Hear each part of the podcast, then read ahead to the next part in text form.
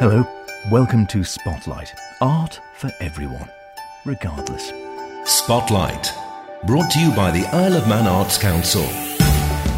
This evening, it's all about spring and Easter as we major on the return of a couple of two perennials. The Isle of Man Art Society Easter Art Exhibition, and of course, the Manx Music, Speech and Dance Festival, or as you might know it, the Guild.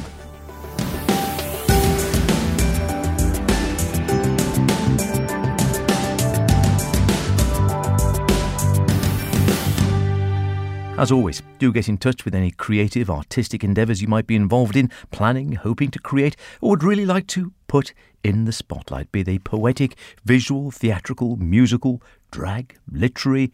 Just email me, spotlight at manxradio.com, or if you prefer direct, Howard Kane with an E at manxradio.com. First this evening, drama. Well, it's never far away from you on the island, and I don't just mean Tynwald sittings. There'll be something on stage somewhere most weeks. The Act Festival, forthcoming Easter Festival, of course, all the venues. And let's not forget the incredible youth talent we have here on the island. And if you need convincing of that, drop into this year's Young Actor of Man final showcase performance at Ballakermeen Theatre next month. The competition itself has enjoyed a new format this year.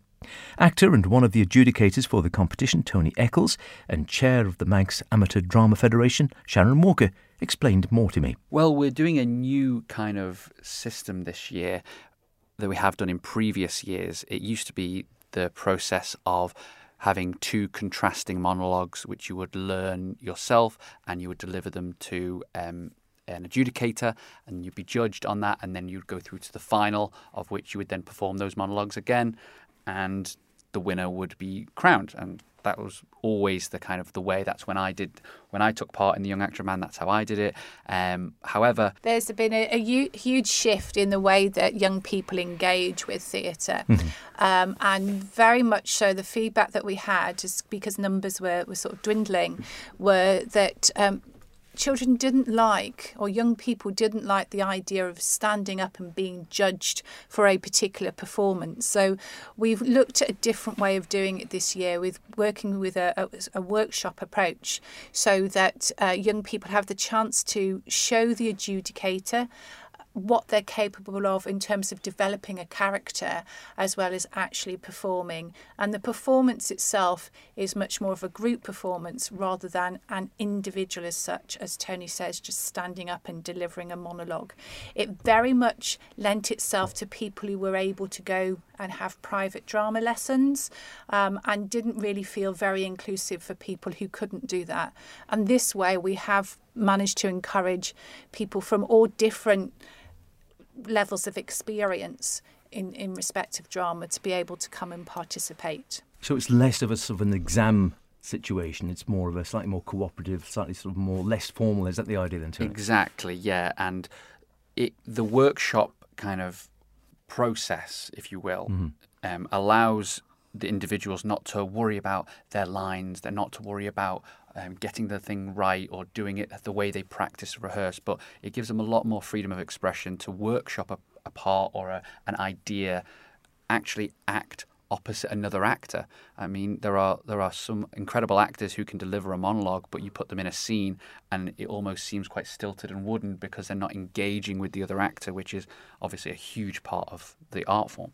So this kind of this new workshop approach really is a really exciting, new, innovative way in a in that kind of competition. Now, what about process. age range and such like? I mean, what sort of ages are we talking about for, for young so actors? So the age range is between 13 and 19. I guess the other thing, a really important point to note, is actually the way that people are being auditioned for for theatre and drama schools now is that people aren't being auditioned in that traditional way of just standing up and performing a monologue. Schools want to see that people are able to develop a character and take it uh, and make it their own. So this is a really good opportunity for them to experience that.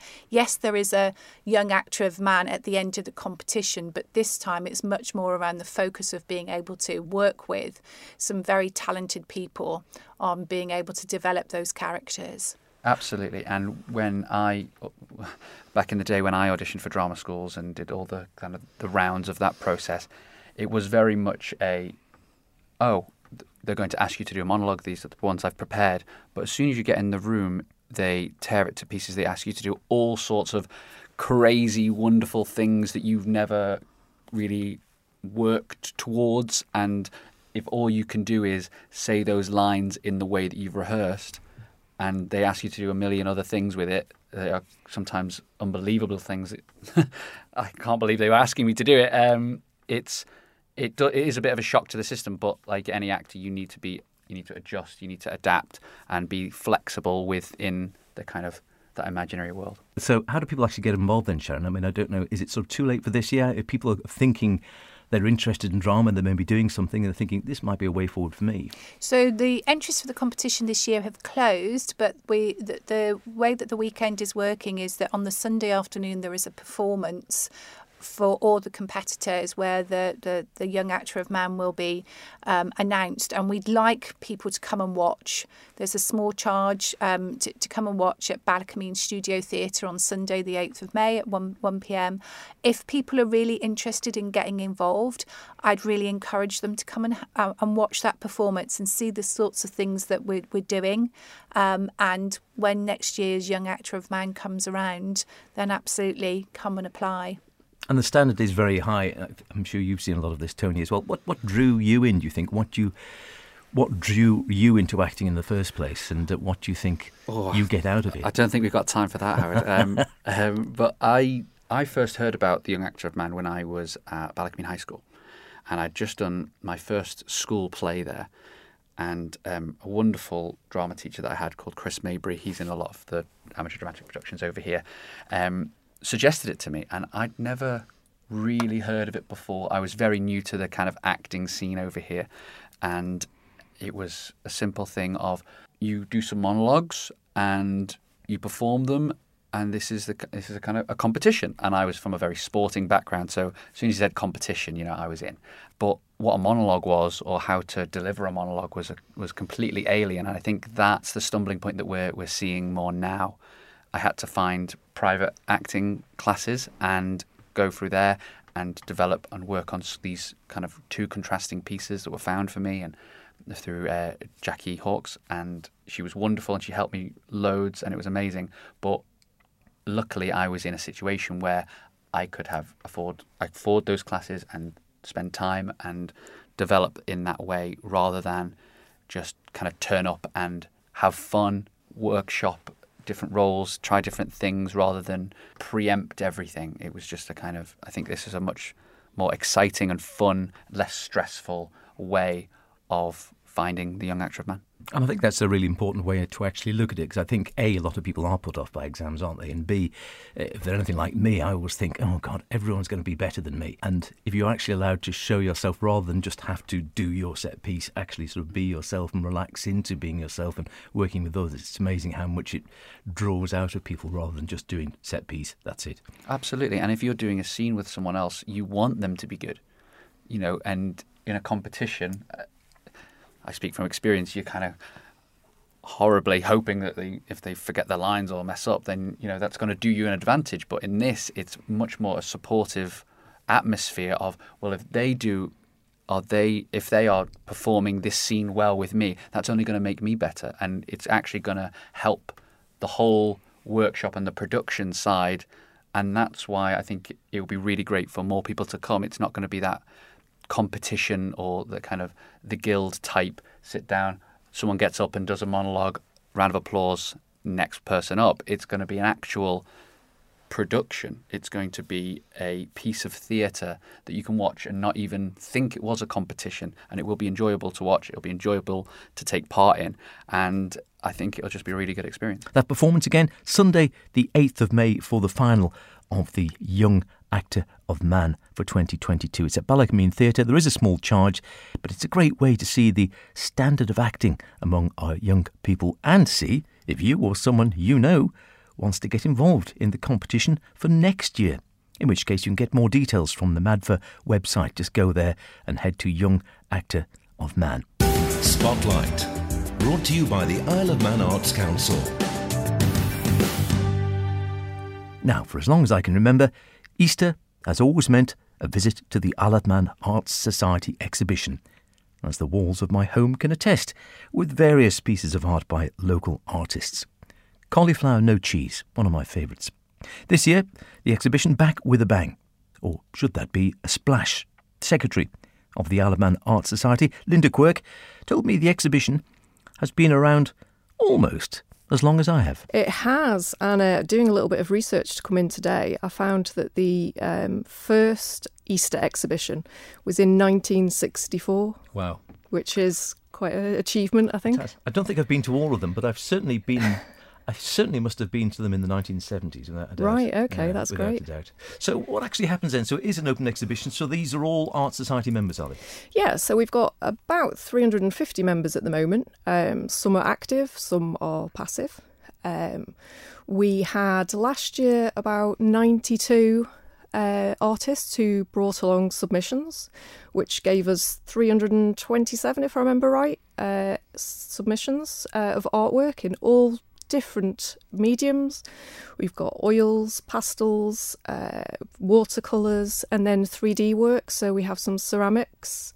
Uh, it's a very, very diverse selection. And is it sort of curated as such? Does it, do people have to say what we're going to have, or we're going to have a mix of this and that, or is it basically do you want to exhibit and what would you like to exhibit? Uh, generally, it's a it's a complete surprise on the day, which is which is lovely and a little bit terrifying, just because uh, it's quite a jiggle around to fit in that many exhibition uh, pieces. Uh, and the difficulty is not knowing whether you're going to get 10 or whether you're going to get 400. So it's it's quite exciting for the organisers. Oh, I bet it is one way or another. The society itself, again, been around for a long time, so it, it is I think a real broad range is it of ages and interests and people have been there for ages and, and new people coming along all the time? It is. Um, particularly during COVID, we've seen an increase in members. Um, often people at home have found some creative outlet um, and they've decided to explore how they can carry that forward on the island. Uh, and we're lucky that they found us and coming along to join, uh, coming along to the society. We've got uh, our own hall, Ty Ellen, in uh, Douglas. It's a lovely space, yeah. Yeah, um, and we're very lucky to have uh, a big space for people to use. People bring along their own work, painting, drawing. We have some classes there for life drawing, for clay. Uh, Anna Klukas, fantastic tutor, comes in and teaches. Otherwise, people can just do their own thing and have a social and there's many members that have been there throughout the years who've got great friendship going and um, I think they continue uh, on that basis that it's it's lovely and social. We see all sorts of people coming along. Some are very well known um, artists on the island. Uh, we're very lucky to have Peter Hersey, who's donated a raffle prize this year. So um, he's done a fabulous oil painting, um, and right through to people who come along um, just just to tinker, just to have a little bit of a chill out and a well-being session and get out of the house art is in the eye of the beholder after all. So um, everyone likes something different, and that's the fantastic thing about the art exhibition is there is somebody, f- something for everybody to look at and to appreciate uh, in in all different mediums. So a little bit more about the exhibition then. So uh, where is it actually taking place this year and when? Uh, so uh, we're very pleased to say we're back at Easter. Uh, COVID uh, made us drop off for of one year. Not been in for um, last year, um, no. We were lucky to have the Super Bank holiday uh, the end of last year um, to have an exhibition.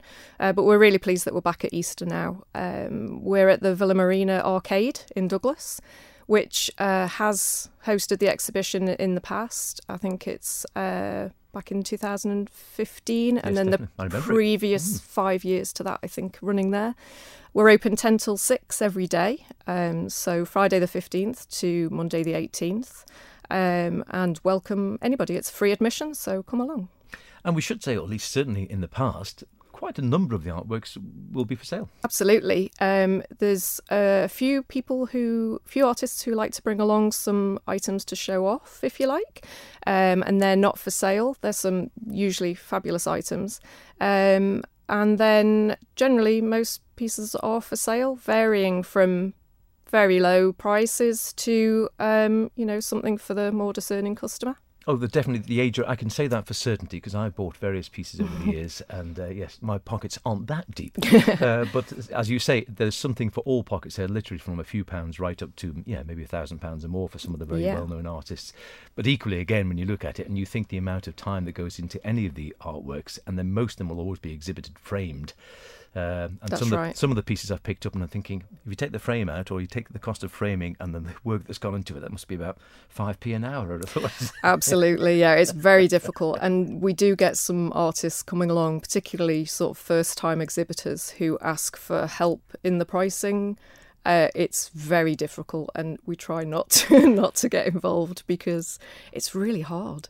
And of course, like a lot of these things, the show itself uh, will be helped out by a sponsor. Yeah, we're really delighted that uh, Ramsey Crookall have again sponsored us this year. Um, they came in and uh, provided uh, an excellent preview evening uh, when we held it at Braddan last year. We're really excited that it's in the uh, Villa Marina arcade and looking forward to the preview evening that they put on. So we thank them for their support again. And you can get further information by emailing Isle of Man Arts Society at manx.net if you'd like to get involved or perhaps start a painting career yourself. Lots of support available.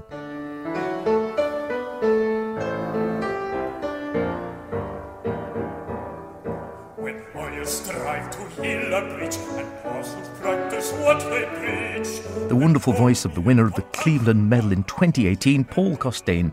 The medal has long been seen, of course, as the blue ribbon event of the Manx Music, Speech and Drama Festival, or Guild, the title by which I've known it all my life. You have as well, probably. Uh, The chair of the festival, and Clark, told me the sobriquet has been around a little longer than that. When justice must hold equal scales and wrongs are only It's had that title since it started. I don't think you've been around since 1892. but it was originally the Fine Arts Guild. That's how it started. And uh, our, the mother of Manx music, Miss M.L. Wood, asked if some choirs could sing at the one in 1892. And that's how it started with a two day festival then. And it's grown over the years to be the eight day festival that it is now. And 130 years, it's amazing, really.